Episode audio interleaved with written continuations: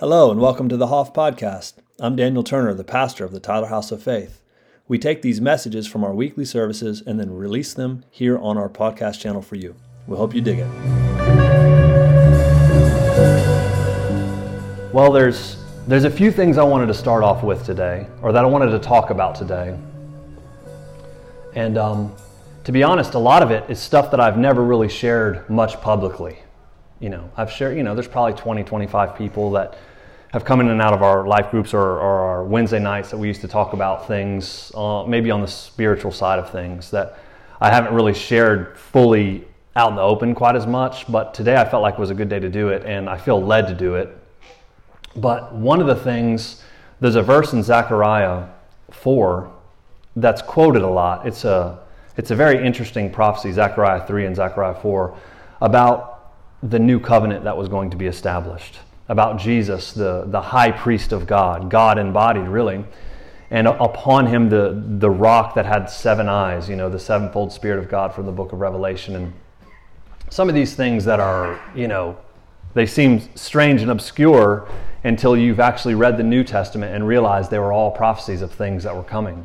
And, um, but there's something in this prophecy of Zechariah 1 9 concerning the walk of the Spirit, right? But there's a quote that's in it in Zechariah 4, verse 10, that says, For who has despised the day of small things? For these seven rejoiced to see the plumb line in the hand of Zerubbabel. There the eyes of the Lord were scanned to and fro throughout the whole earth. And um, you maybe have heard that, vo- that uh, verse quoted before in your life, like, you know, who has despised the day of small beginnings. It's written kind of poetically, but what it's saying is it's encouraging people not to despise things that start very small because in God they can end up accomplishing very brilliant things. And that's what this prophecy is saying.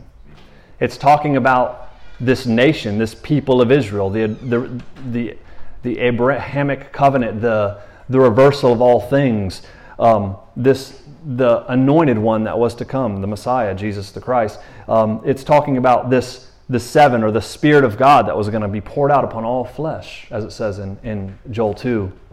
That your sons and your daughters would prophesy, your old men would dream dreams, and young men would see visions. All these things which were reserved for the prophets of old would be now released to everybody. It wouldn't just be the guy with the microphone or had the degrees or whatever. It would be like everybody would have the ability to know God and communicate to God who is spirit. You know? Just as Jesus said, you know, God is spirit. And those who worship him do so in spirit and in truth. There's a level of accuracy of walking in the spirit in your true inheritance, in this true reality of the Christian walk, where the voice of God is open and there's relational connection between you in Him and Him and you. It's a real thing. The Bible talks thoroughly about it, and here in this church, we've, we cover that almost constantly. But I liked that verse, it, and it sprung out to me, even as somebody who st- we started this church in 2012, towards the end of 2012. Um, but it was this, this verse that says, But who has despised the day of small things? In other words, who saw this brilliant thing coming? For these seven, the Spirit of God has rejoiced to see the plumb line, you know, the measuring line. These prophecies about Jesus, the cornerstone, the capstone, all these things that he was, the identity of God manifest so that the imagers of God, the sons and daughters, would recognize him and actually come alive in who they truly are. And it was also this encouragement of like, hey, thrive where you're at. Have you ever heard that phrase, thrive where you're at? I could have sworn I heard it five minutes ago when Anthony opened up. Hey, wait a second. I just ripped off Anthony. It's not ripping him off if I give him credit, right? But, you know, he opened the message today or the service today was saying, I, I feel like I heard the Lord saying, thrive where you're at. And I believe that's a brilliant way to uh, even interpret that verse in Zechariah 4.10, like, not to despise the day of small beginnings not to despise. It's, it's always been a, a theme of, of this house the ability to think, not only to think big, but to think small, like Jesus used to teach. He'd say the kingdom of heaven is like the mothership. No, no, no, he didn't say the mothership. He said it's like a mustard seed. It's tiny, it's little, it seems insignificant. And these little things that are the kingdom that seem insignificant and not of much value become this massive tree. You know. All these parables, he would talk about sowing these little seeds. The kingdom of heaven was like this. And many a times, I think people sacrifice their purpose and their destiny of li- and, and living in the moment for this vision that they have for the future, when in reality, the day, the, the way into the vision of the future, and maybe it is from God, in, into the purpose and destiny you feel called to, is being faithful in the mustard seed here and now moment, or as, as Anthony would say, in thriving right where you're at.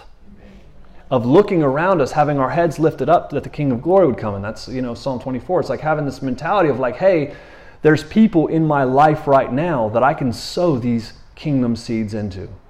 Whether it's just being kind or being a friend or, or speaking life or truth, it can be friendships, it can be relationships, it can be coworkers, it can be people at the grocery store you've never met. But God, um, I will say, in a sense, hides doors of opportunity and of the kingdom and of advancement in our life, but so many times we walk past them thinking they're insignificant.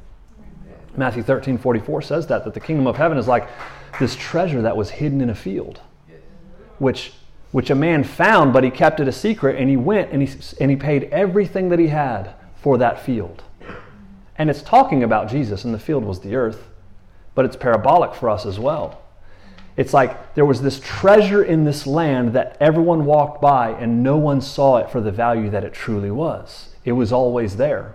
But to one who had eyes to see, he would give everything he had to buy it and then be happy about it in order to buy it, knowing that that's what the kingdom of heaven was like. Now, this is a parable and it's a one verse parable in Matthew 13 44, but it is this thriving where you're at, recognizing the opportunity to sow into the kingdom everywhere we're at. We think of sowing as money, but that's just kind of how the machine has kind of like cranked it out.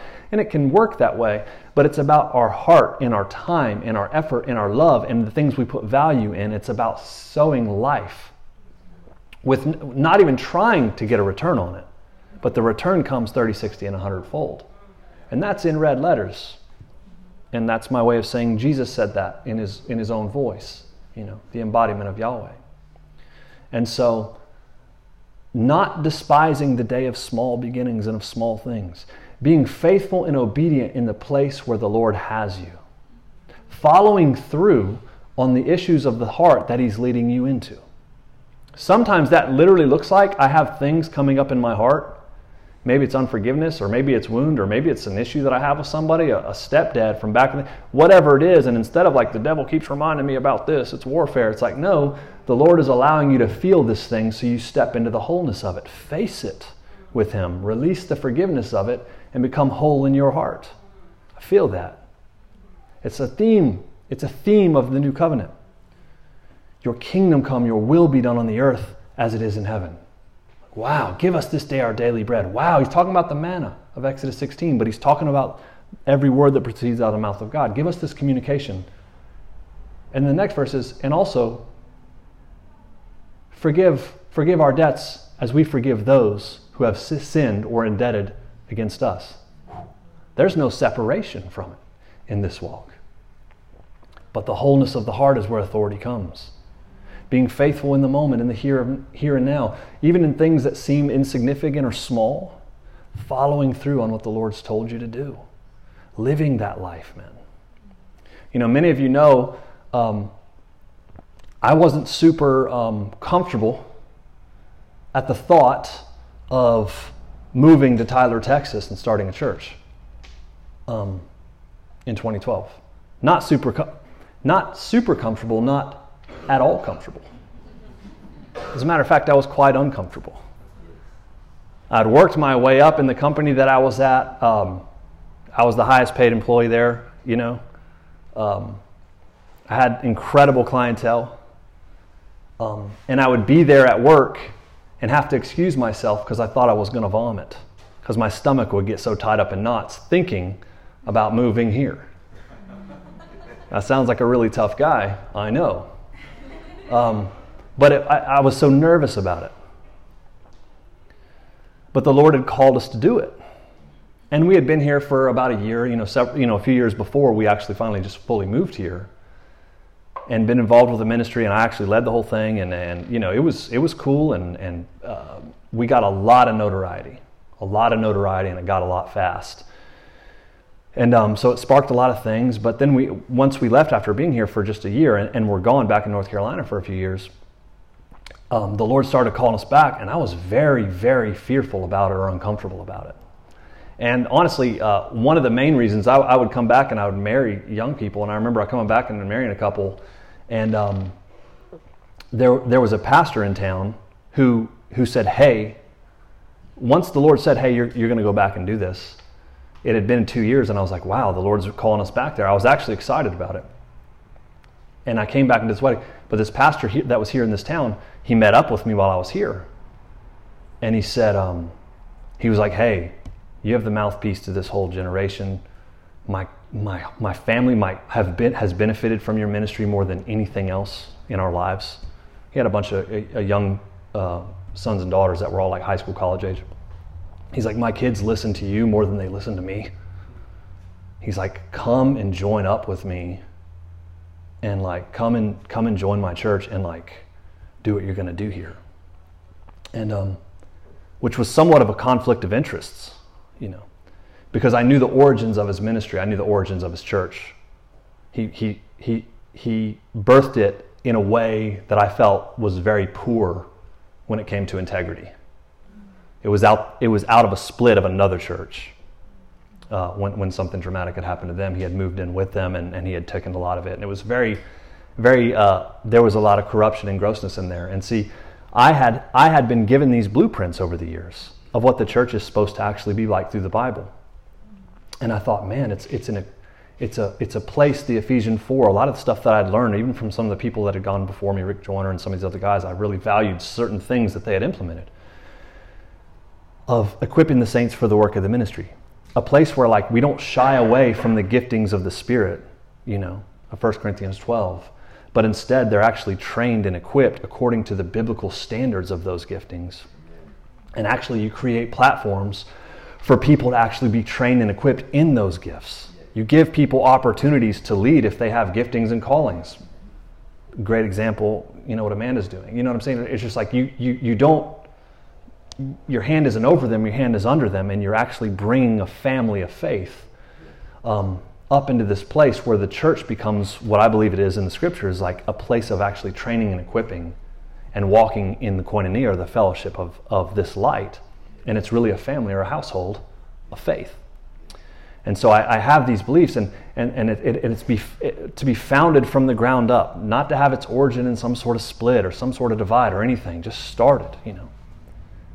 It's not something you advertise, which that would be, that's a tough one for a lot of people to swallow. You don't move there and advertise and send out the pamphlets and stuff. You actually just, you actually just start with people and you Bible study and you train and equip and you disciple. And all these things were in my mind of this blueprints that I felt like was from God. But it also seems really difficult. Like, man, it would actually have to be God if it works. You know what I mean? Because you wouldn't be doing it in your own strength. Um, but I felt like I was supposed to. So this man comes and said, hey, come join up with mine. And I had to be honest with him because I, I wasn't in judgment over the guy, but I said, listen, I'll tell you, I love you guys like nothing against you, but I really want to start something that's from the ground up. I don't want it to have its origin in any type of fighting or splitting or territorialism or anything like that.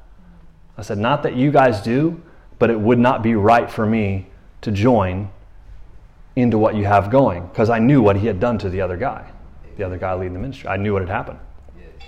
And um, I mean, they were both at each other, but you know, I, I knew what had happened. And um, instantly, I, I became from, like his his best friend. Like, come and join me. And you know, instantly, I became like, you better not come to this town. If you come to this town and you start a church, I'm gonna I'm gonna refute you from the pulpit. I'm gonna tell people about Joel. and I was like, oh my gosh, I didn't know that that's how this game was played like the church game. I didn't know it was like territory like that. I didn't, you know, I got a real, I, I had a, a, taste, but I didn't know that it could, it could be flipped like that. and that that wolf could come out on you like that, you know. And so then, and the Lord had spoken to us very directly. And there's a there's a video on here called "The History of the Hoff," not a video, uh, a message. If you've never heard our history, like all this is a lot of that stuff is on there, and it's really fun. It's cool, but it's just like then you know why I was like nervous. Like, Lord, ain't going there. you know, how am I gonna? I've got this blueprint in my mind to go and start something from the ground up, literally just like a Bible study, not advertise the thing. And if the people grow in the health of the new covenant, they're the advertisement, and that's how it would grow organically. And all these, all these beautiful concepts, right? Training in the gifts of the Spirit, training in the fundamental teachings of the new covenant in the Bible, taught in a really intelligent way at a high standard, like a college. You know, I, I had all these theories um, and beliefs of the way it should go. But man, the thought of implementing that just sounded like, whoa. N- not only would that be something, but man, if you had somebody else who's got this, you know, 200 groups, people, you know, 200 people with them, and, and they're just attack mode, like, I don't want to do that. That sounds sketchy. And which the Lord said, You're right, it does sound sketchy. We'll, we'll, we'll pick a new place for you, buddy. No, that's a joke, right? You know what I mean? It was, it was just like, well, yeah, that's, yeah, I mean, whatever. Like, you're still going to, that's where I want you to go.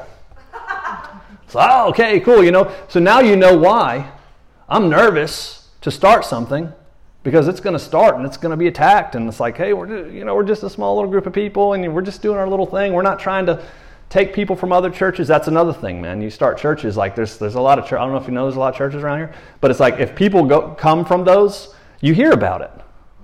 Yeah, man, you hear about it from other. Sometimes they're not not a lot of them are good. A lot of them are probably really good, but a lot of them are real territorial and scared, man. They could have thousands of people and be scared to death of you for your for your 15 people, like scared. And I was like, why? I don't know why.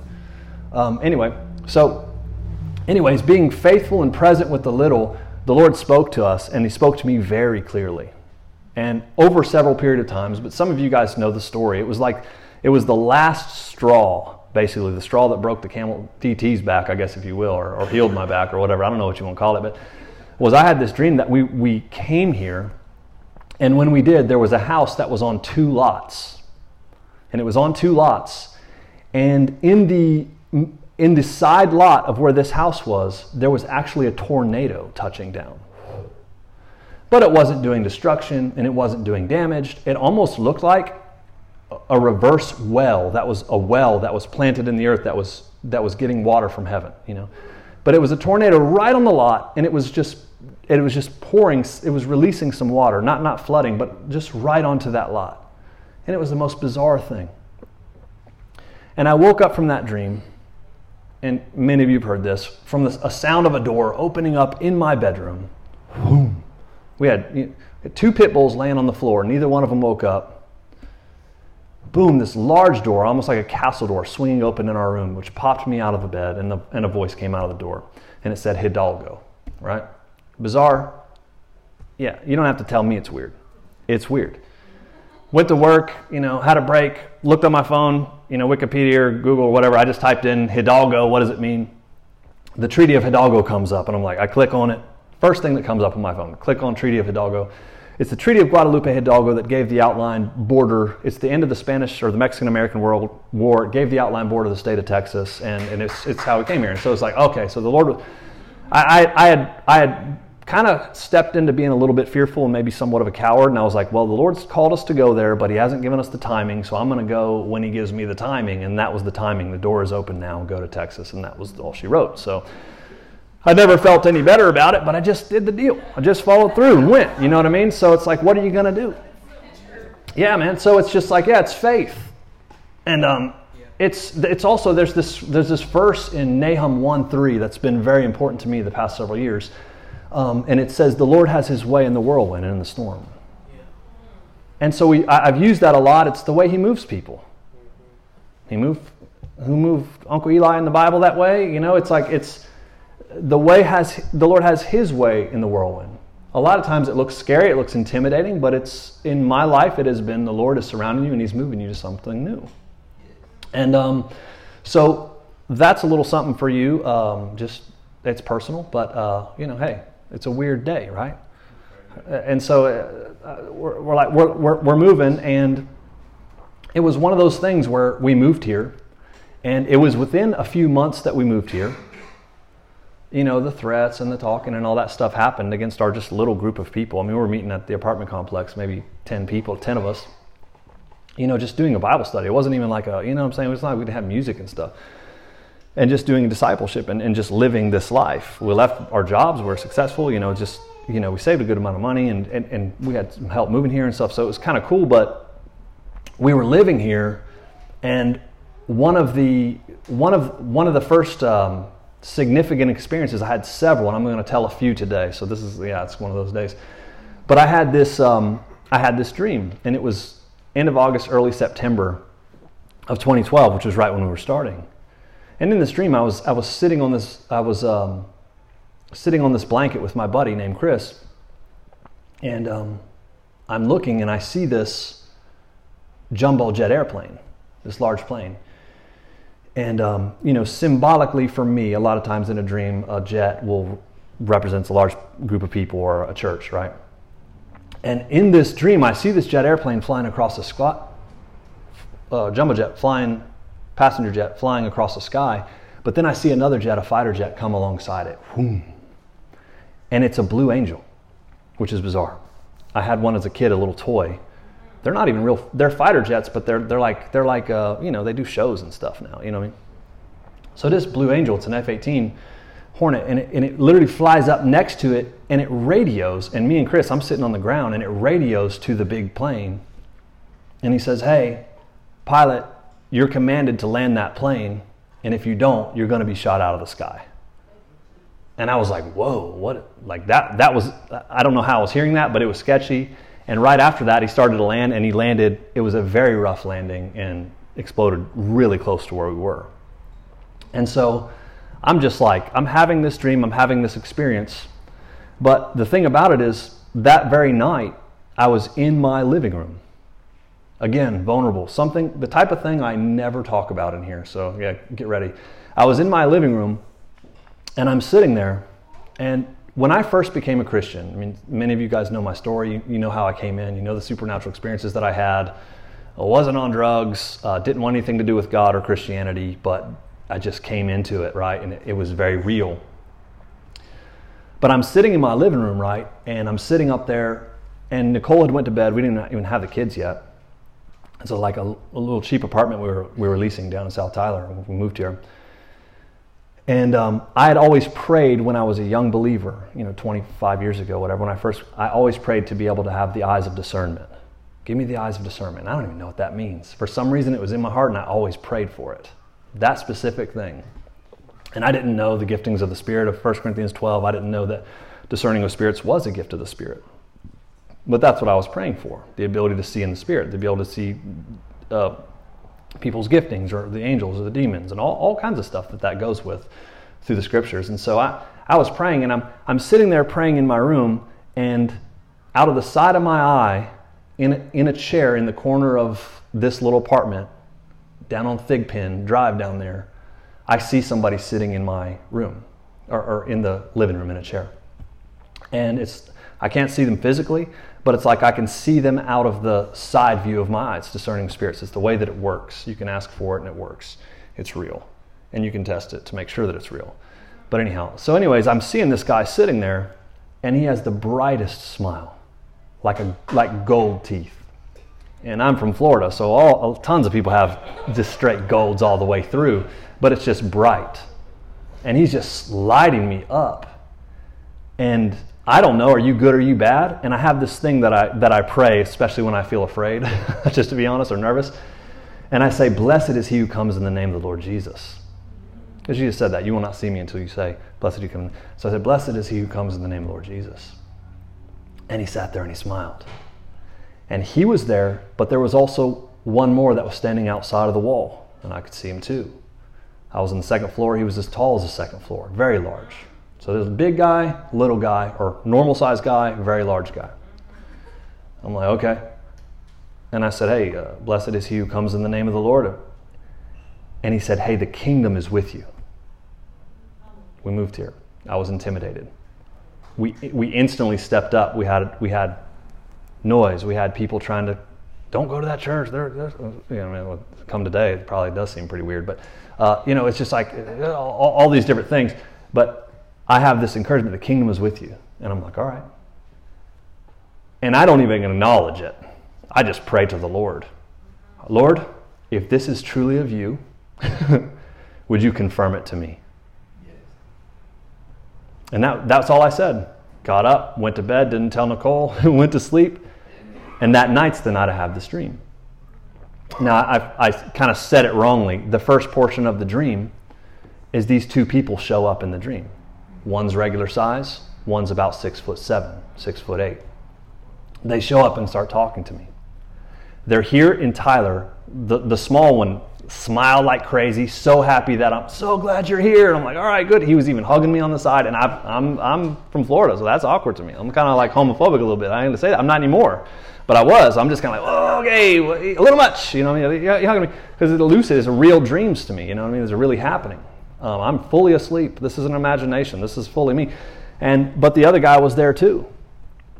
And there was a playing field in this city, and they were not allowed to step onto the playing field. And so they looked at me and said, All right, we're coming back. We're coming back soon. And they got into this military vehicle and they rode off. And I remember thinking, like, how do you guys have the gas money to pay for those vehicles? Like, I'm very much not aware that I'm in a prophetic experience or in a dream. Now, the second portion of the dream was the two air- airplanes. It was the, the F 18 Hornet, the Blue Angel, radioing to the large jumbo jet or whatever you want to call it, and saying, hey, you need to land the, land the plane. And so that night I had that double dream after I said, hey, if, that, if these guys are really of you, if this is somehow of you, would you confirm it to me? Would you, would you show me? Because I trust you and I trust the Bible, but I don't know about these experiences, right? You know. Anyway, so I woke up and I felt like, okay, so that was real. And I took the confidence of it. The kingdom was with you. But we're such a ragtag group, man. Like you have no idea. And uh, we stirred up a lot of stuff just by teaching the Bible. But I was thinking about not, you know, the small beginnings. Don't despise the day of small beginnings. It's like our crew, man, we might have 10 people there or 15. And it was like almost everybody's life was a mess or had been very, very recently, you know, or their marriage was, was going really bad or, um, you know, there was drug and alcohol addicts there. And um, it was such a motley crew, but it was people that just wanted, wanted to know God and to walk with Him.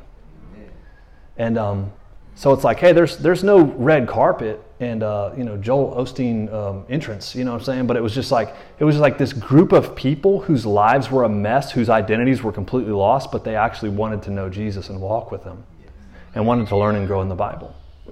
And for so long, it was it was so little like that. And sometimes I would think like, I have all this experiences with you. I have all these words. The kingdom is with you. You're doing these things, but I'm just like, man, it doesn't feel like it. Like we're like the I used to say we're like the bad news bears.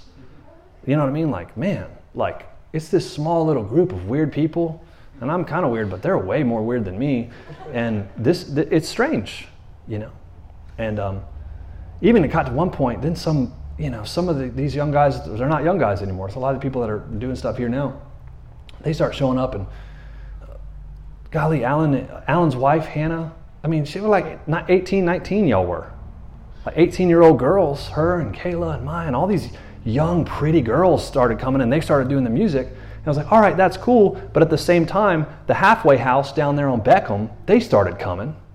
So it's like you got these guys um, that are like out of prison and out of rehabs, roughnecks, but we're walking from Beckham to where our building was at the time, and I'm supposed to be in charge.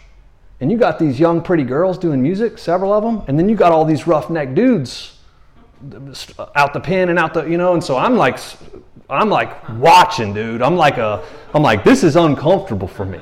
you know what I mean? I'm making sure there's no, nobody's being weird, and nobody ever was. It was cool. You know what I mean? But it was just like, I, I was thinking about that, even thinking about like the early days of Hoff. It was just like, gee whiz, man, like it wasn't like families and, you know, whatever like we have now. But it was, it was, it was so funny. But it's like, don't despise the days of small beginnings. Just be obedient with what you do have and sow into them as if they are the special forces and the Navy SEALs and Green Berets and you have this honor to study and to bring out the scriptures and to bring out the words and teach it to them like with them in the best possible way that they're going to change the entire world. And it's like, so that's what I do right here, right now. I'm, I, try, I seek to thrive where I'm at. And it was like, wow. It was a year, it was a little over a year and change after that experience that I had. And, and, uh, you know, the kingdom was with you, and after those dreams. And we still had all, you know, the swirl.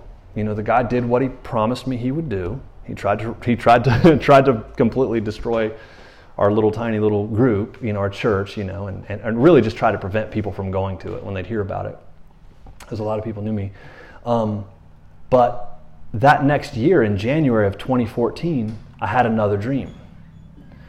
And in this dream, Nicole and I were on a property up in Lindale, in the Lindale area. And it's actually very similar proper, property to where Mercy Ships is.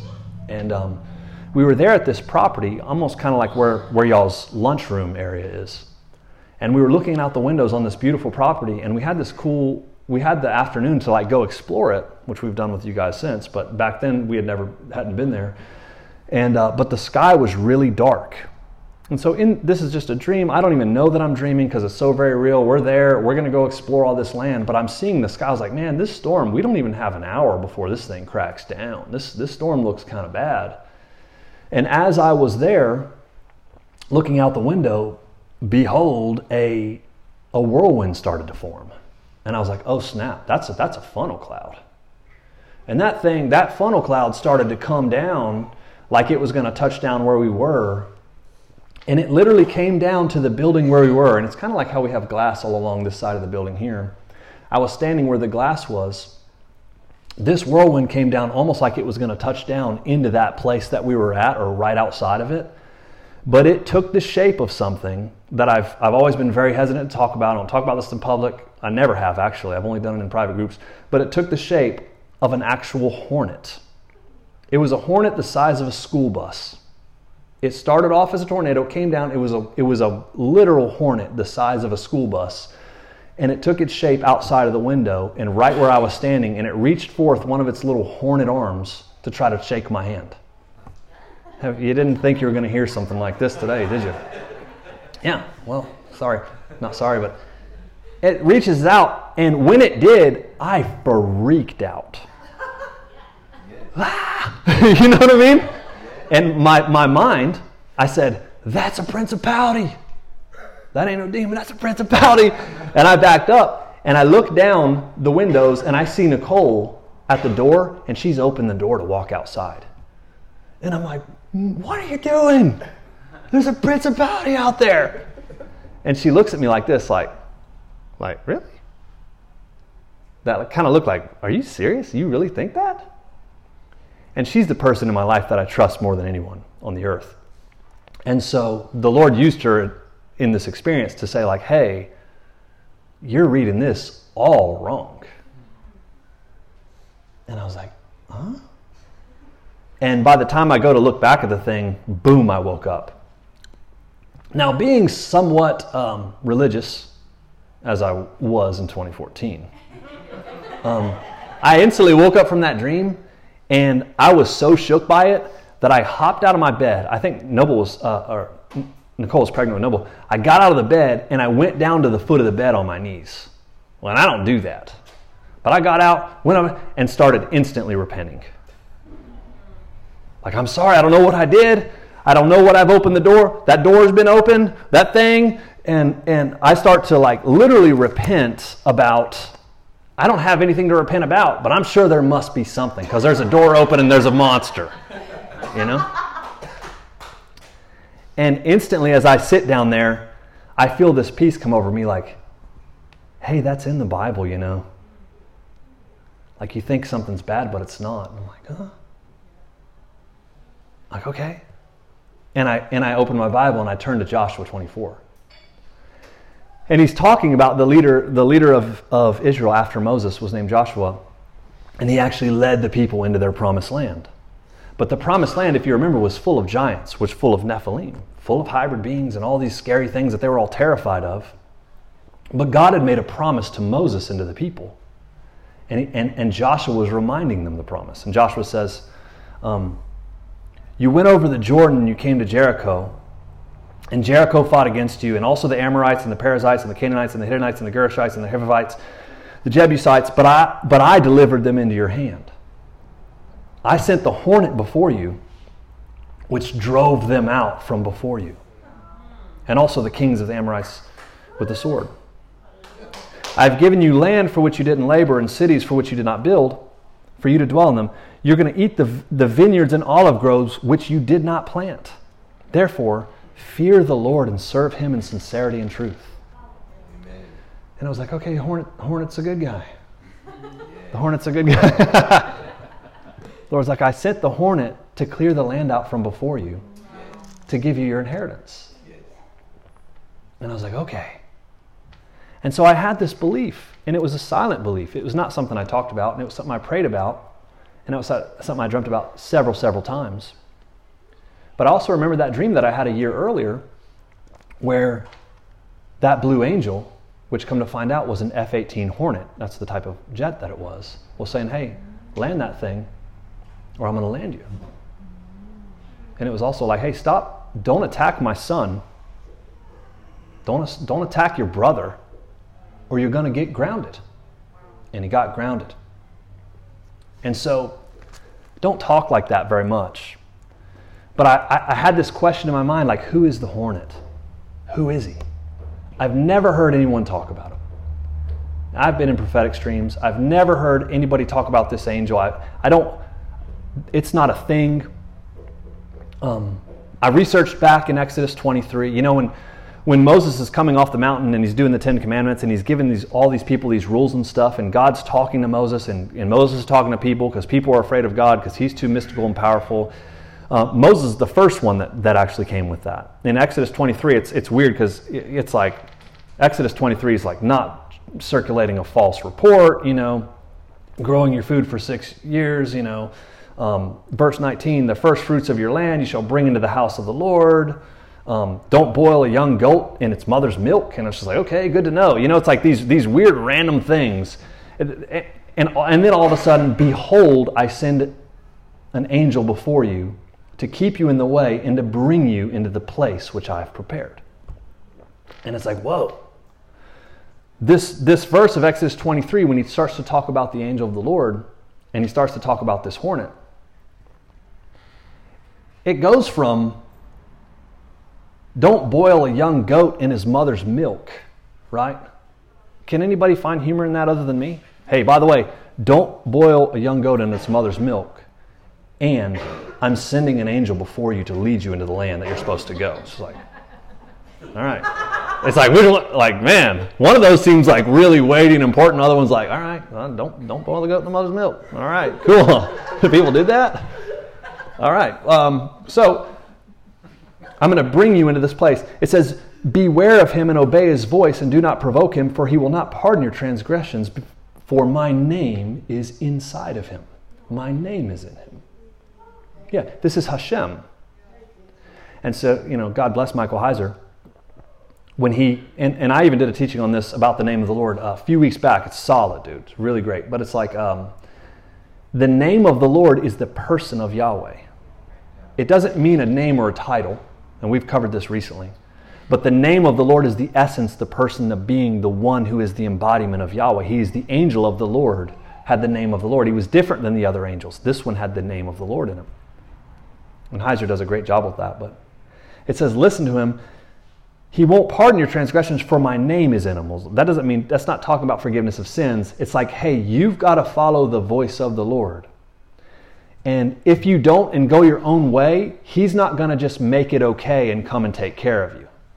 It's saying you have to follow him and it'll go really well. You catch it? Like he's not going to just let you go your own direction and then show up and clean up the mess when it's the wrong direction. He's calling the shots and he's leading you. The Lord is my shepherd, right? And you're not leading him. But if you obey his voice and do all that I speak, then I'll be an enemy to your enemies. My, for, my, for my angel, capital M, will go before you and bring you. And he says that same list that Joshua talks about the hornet. He will bring you into the land of the Amorites and the Hittites and the Perizzites and the Canaanites and the Hivites and the Jebusites, and I will cut them off. And it's interesting um, because, and this has nothing to do with another that pastor or anything like that. I'm saying, like, in our life, this prophetic walk of following the shepherd. I love this. And I feel like this is a great reminder. It's something we're always on, but a great reminder for this year. When, when Moses is, is articulating these words of the Lord to the people of Israel about following the Lord, following the angel of the Lord, the shepherd, the hornet, he's saying, listen, he's going to go and drive them out from before you. It's not going to be by your own strength that you do this, but he's going to bring you right into the midst of them. Amen. And it's just like almost every breakthrough that we're called to step into comes from following the Lord right into the very thing that we're intimidated to follow him into. The very thing that we're intimidated to even look at. Well, I don't go there. It's like the things we don't look at, he's like wants to take out the light and, and like, let's get this. Let's go after this. You know, modern psychology. The fastest way to get somebody to heal from emotional trauma is to get them to voluntarily look at the emotional trauma, right? That's that's just it's that's Jordan Peterson or you know whoever. That's that's the way that it works. Counseling works.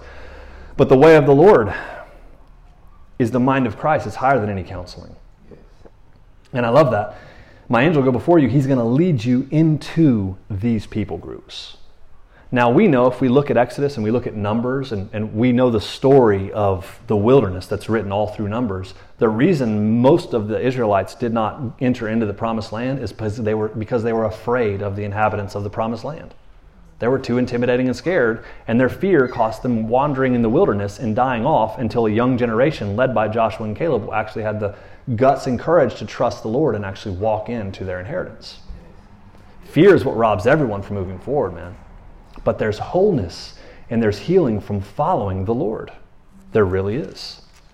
Another verse you'll hear me say a lot, uh, probably a lot of stuff that you hear me say that I, you know, I don't tell you why or where I got some of this stuff. Um, verse 28 of Exodus 23 I will send the hornets before you and will drive out the Hivite, the Canaanite, the Hittite from before you. I will not drive them out from before you in one year, lest the land become desolate and the beasts of the field become numerous for you. But little by little I will drive them out from before you until you have increased and you inherit the land. How many times have we talked about that sort of thing? Sounds like Anthony, doesn't it? Thrive where you're at.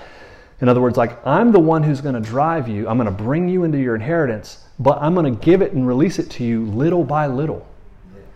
Little by little, I will drive them out until you've increased and you have the capacity to inherit everything that I want to give you. Sometimes we can have this, and I have this great inheritance in the kingdom, and I know I'm called to be in this sphere or, or have this type of platform or whatever it looks like. But the key has always been being faithful with little, following the voice, voice of the Lord. He drives out the land, He increases our inheritance, but it's our capacity, Him within us. The more we increase, we have the ability to hold on to what He wants to release to us. And so here's that little by little. Here's that um, what we started off, Zechariah 4, right? Not despising the day of small things, not despising the day of humble beginnings. It's like, hey, being faithful where you're at, little by little. Little by little, moving into where you're called to go. You know. So here I'm having that dang school bus sized tornado hornet showing up trying to shake my hand with his tentacles or whatever those things are, freaking me out. And the Lord's given me an encouraging word like, hey, buddy, I'm releasing your inheritance to you, and I am the one who drives it out and opens it up for you. And you trust me, and you be faithful in the little by little. You be faithful in the halfway house, and the people that are addicts, and the people whose lives are a mess, and you pour into them, and let me do, let me build my own house as I will. Let me add to it as I'll add to it. And it's like, okay, well, that's a concept. I mean, the whole thing was kind of, um, I don't want to say a test, a test run, but it kind of was. It was a theory that this is going to work out the way God said it's going to work out. We're just going to be faithful and not sell out and do it and let Him add to it. And um, it was one of those things where I was like, wow, okay, you know, January 2014, that we, why are we in Lindale? Why is this thing shaking my hand? Well, there was a large ministry in Lindale in January 2014. It was, it was headquartered out of Dallas. Millions and millions and millions and millions of dollars Boom, the thing went bankrupt. Boom, they shut down their place in Lindale. Didn't know that whole place in Lindale was busing. Had had buses that would come every week to the guy's church that was that was a hater. all of that stopped. His stuff stopped. He had quite a hard time, and um, you know, moved states. You know, that whole thing shut down. We didn't have to worry about that drama. All that to say, it's something I wouldn't normally talk about, but it's like, dude, just following the Lord and letting Him clear your path and actually take care of the things that surround you or that cause um, inflammation, being faithful to Him. We're called to stay in our lane and be faithful with what God's called us to do. You know what I'm saying?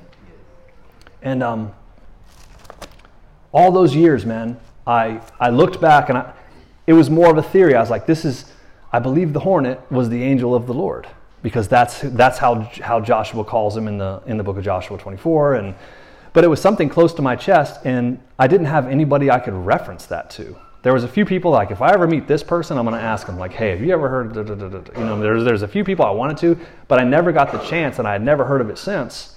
Um, and then obviously Michael Heiser comes along and he uses that same verse and it says the fact that it says he's different, my name is in him, he's, he's, he's communicating that he's the angel of the Lord. And then Joshua, before he leads the people into the promised land, remember he met the guy with his sword out and he said, Hey, are you with us or are you with our enemies? And he said, Neither, neither one, but as the commander of the angelic army of the Lord, I've now come. Take off your shoes. This is holy ground. He was the angel of the Lord. And so when Joshua met him, boom, he bowed down and he opened the way for the rest of the Israelites. So now it's, it all makes perfect sense. But why I wanted to talk about this, kind of closing up, one chapter. Um, and I feel like it's a vision for our house. I feel like it's a it's a noble vision for this year for all of us. But to be honest, it's simply the new covenant and the reality of Christianity. That's been our vision every year. Don't tell anybody that because then they'll think it's new and hip and cool, but it's it's always the same. But I'm being vulnerable today and, and even at, at, the, at the expense of people thinking that I'm a little bit strange. Um, but this is this is literally I don't do this much, but this is literally just like a very Cliff Notes version of the things that I've experienced since we've been here doing this. This is nothing, uh, or not nothing, but this is just partial, you know. But this year, um, shoot, this year we had a tornado come to our house on April the 20th. I thought about that this morning too. It's like, man, we had a tornado. I'm, I'm texting Blake and uh, Deacon, Brad, I'm texting them like, yo, there's a tornado over here because they're both like weather nerds like me. Um, but that tornado literally came to my house in Bateman, the one where I had the dream about the tornado. And I have pictures of it on my phone. If you guys got to see like the KLTV pictures and stuff like that, that thing came and started a street over from our house. And I was walking outside. We were actually getting our house ready to sell. Imagine that, another move and a tornado shows up. And I always told my daughters, like, hey, there ain't no tornado in our houses our neighborhood's way too hilly for a tornado. They can't come to us. And it came right to us, dude. it was adorable. My little daughter, she was six. She was sitting there with a Hello Kitty bike, bike helmet on, sitting in the stairwell, like scared. you know what I mean? But that thing came and parked in front of me, dude. And, and I started speaking to it, like talking to it outside, going after it. But it scared the, the daylights out of me. And this time, Nicole was the one yelling for me to get inside the house. Get inside, get inside. And then she was like, You probably scared all of our neighbors yelling at that tornado like that. I'm like, Well, I wasn't going to go down without faith, you know what I mean? So, anyways, but it it started over there, and there's pictures of it over our neighborhood on KLTV. I have it on my phone. It's so crazy looking, um, but it never fully touched down. It was yanking stuff out of our. yeah, it was wild. Anyway, so yeah, speaking of the old tornado, the mover, um, God has His way in the whirlwind, though. You know, it's a sign to me. It's a good thing, and um, the only damage, the place where it touched down, was a funeral home right up the street from this church. You know. It's the only place where it touched down, so that's the only place that gets damaged. That's, that's which is supposed to be dead. But anyhow, after all this time, uh, November the 1st of this year, we had sold our house. We're staying in like a temporary rent house right now. And um, I have another dream that's similar to the one from 2012. And I didn't tell anybody about it because I don't usually talk like this. But um, in this dream, it was an assessment of our church. And I didn't know that. I was just in the dream. And there was a leader, and he was walking through the church, kind of assessing it, see what was going on. But I showed up, and I felt such peace in the dream. And when I walked in, this man was there, kind of assessing it. But I could hear the voice. I could hear Alan, and I could hear Steve, who's in the kids, he's elder in the kids' room right now. But there was a prophetic training going on. training people to hear God's voice, which is which is that is the game of New Covenant Christianity. Enter into this relationship. They will all know me. They will all know me. You don't have to say know him. In other words, you don't have to tell this is what God says to you. It's just like, well, you can actually know him as well. It's it's a different it's a different model than it used to be. And it's like everyone can be into this relationship. And in the dream I could hear all the prophetic teams and people were training and learning to hear God's voice. And it was so wonderful that in the dream I took a nap because I was so at peace. I sat in my office, I fell asleep, and then I woke back up. Weird. And then as I was leaving, we were leaving the corner of this property where we were, where we were in the stream, And I see this guy who's about looks like to be about six foot eight.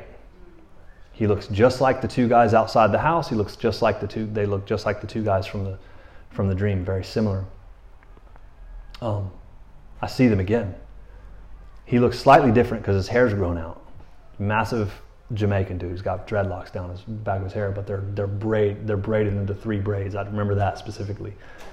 But I walked up to him when I saw him there, and I grabbed him by the arm and turned him around. I was like, "Hey," because he looked a lot like a friend that I grew up with, big Jamaican dude.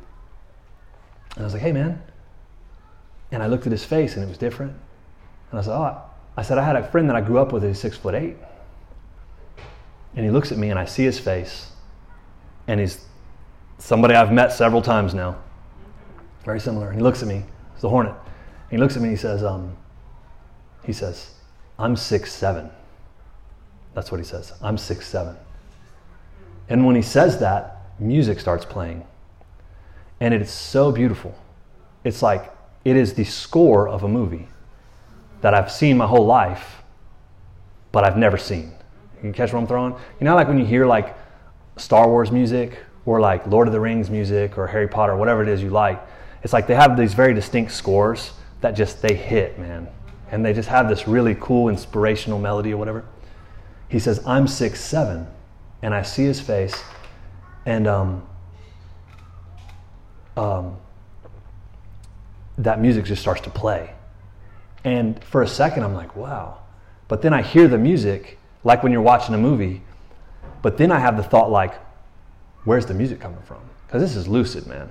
And I'm dead asleep. You know what I mean? I'm outside.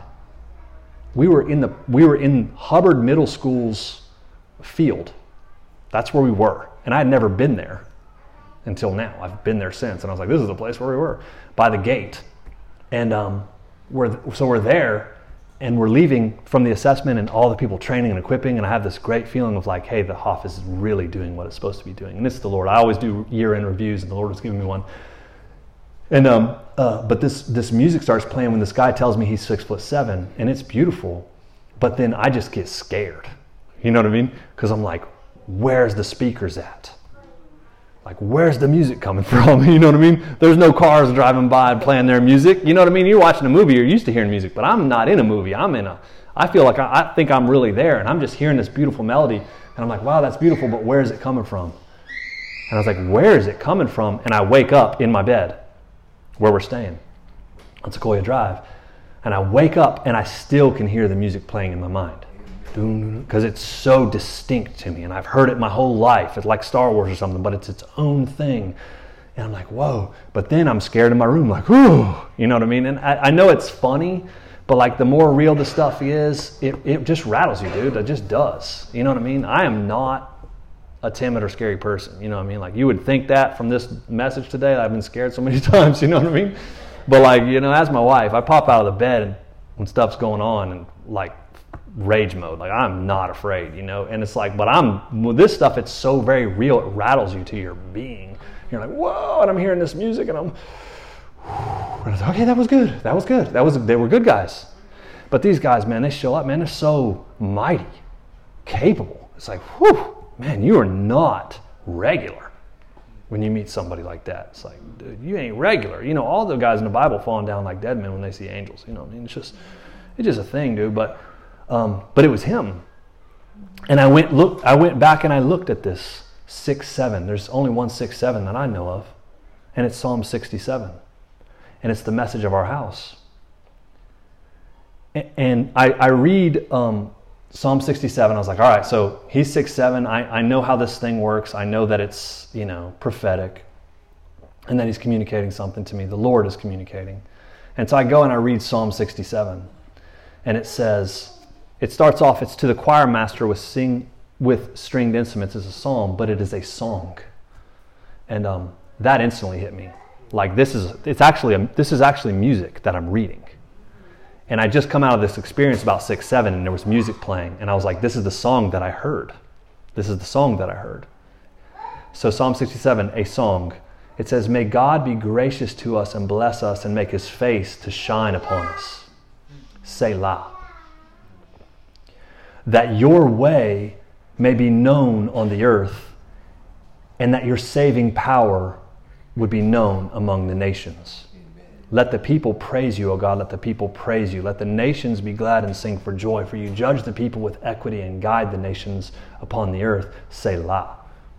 Let the people praise you, O God. Let all the people praise you. The earth has yielded its increase. God, our God, shall bless us. God shall bless us. Let all of the ends of the earth fear him. And um, do you guys have Blue Letter Bible at all? You, you do? Can you open that Psalm 67 for me real quick? But it's like I'm looking at that and I know this is I know this is the message of the kingdom. And it it's not common these days, you know. But the message of blessing and the the message of even just the way we've seen the Hoff, like the best advertisement is not to make plugs, um, but the best advertisement is people walking in wholeness and I was a trainer for a long time, your best advertisement is when your clients' bodies transform and they're healthy. And people are like, I want to know what you've got. And I believe that for the church as well.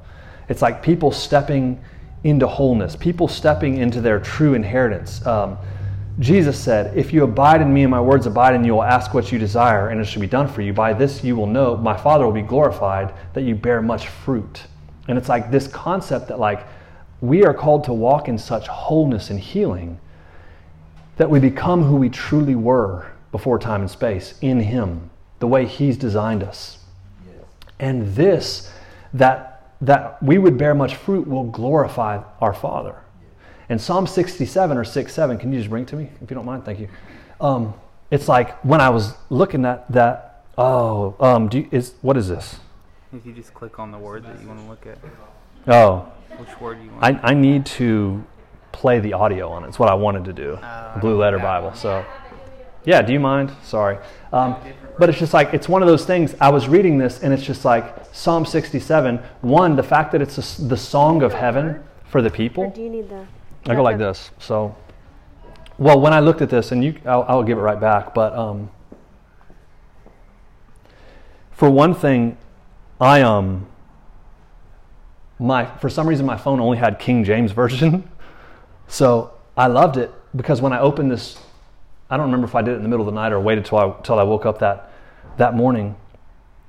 But when I looked at this verse, that you would be gracious to us and bless us, that we would step into all of our true inheritances, that your way would be known in all the earth.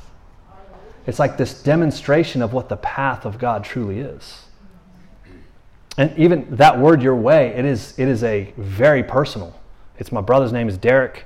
It's, it, it literally, it is the, it is the way, it is the, what David called, lead me in the way everlasting. It is the path of your true identity in Psalm 139, which has been a huge message for our house that we've really steeped ourselves in. It is the ancient paths of Jeremiah. You know, um, it is the this way of, of walking in Lord, who is actually a person. And the angel of the Lord himself, it's like, my name is in him. And it's like we're supposed to abide in Jesus that our Father will be glorified. And this is the way that it says this wholeness and this healing and this health that we walk in is the way that all people will come to praise the Lord.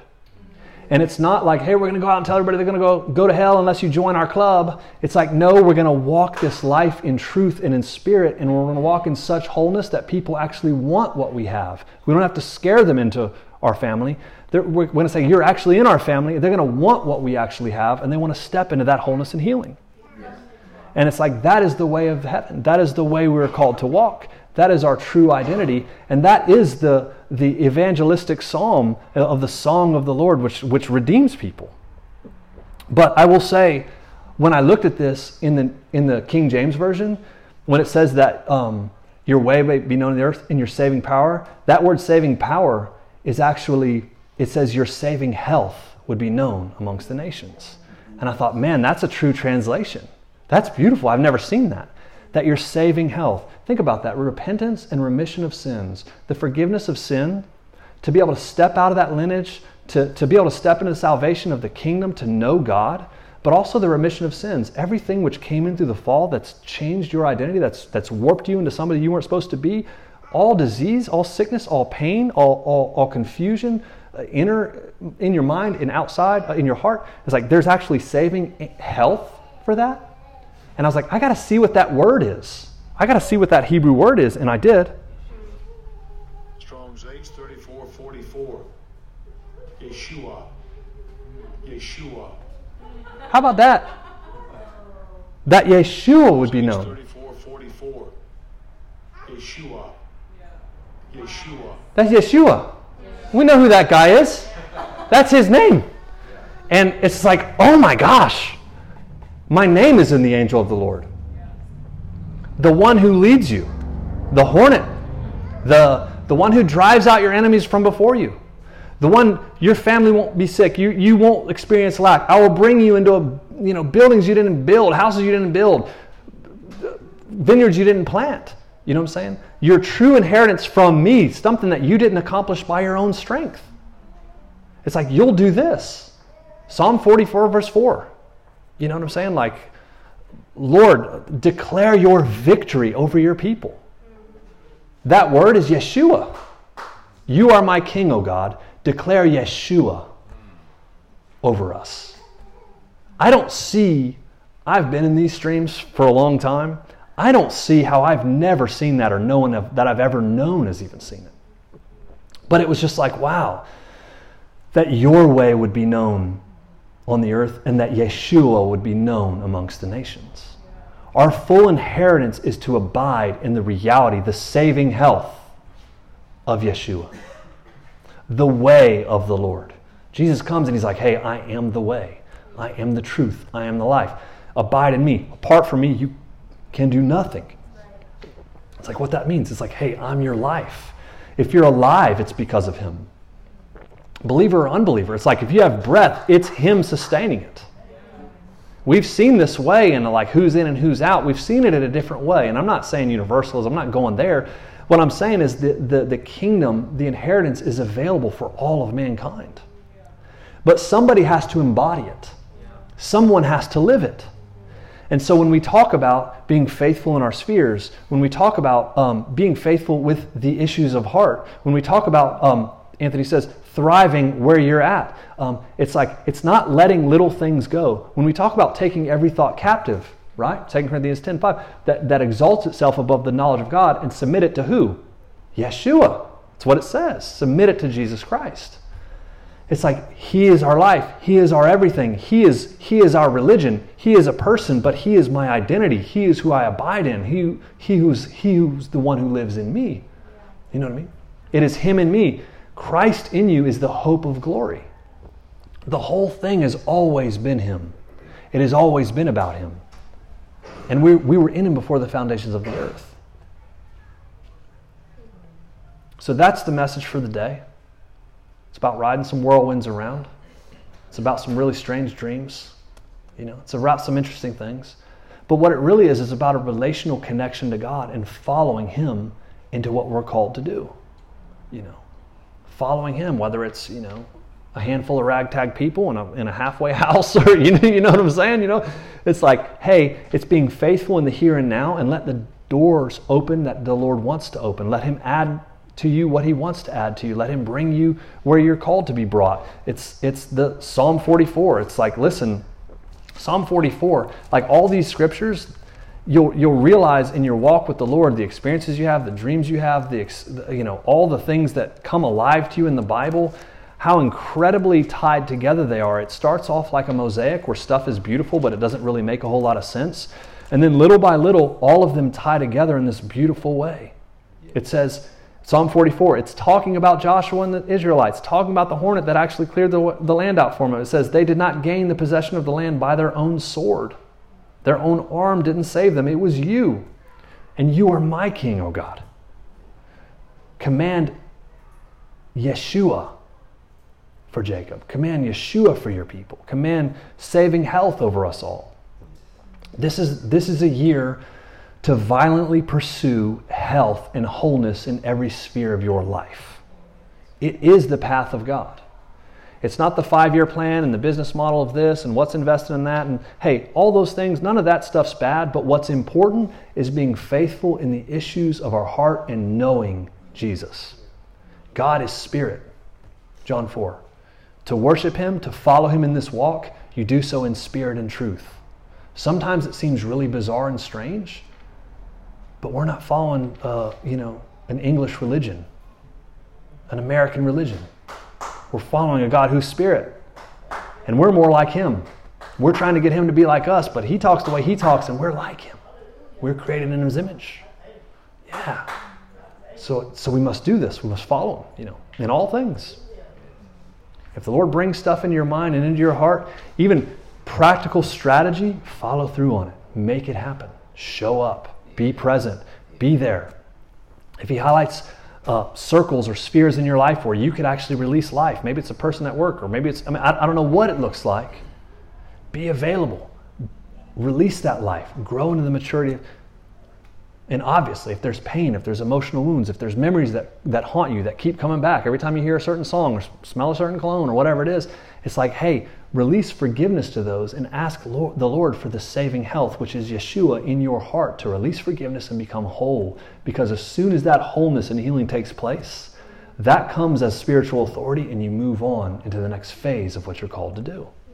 The walk is progressive, it always is. And it's the Lord who goes before you, and it's the Lord who's your rear guard. But we choose whether we're on his path or not.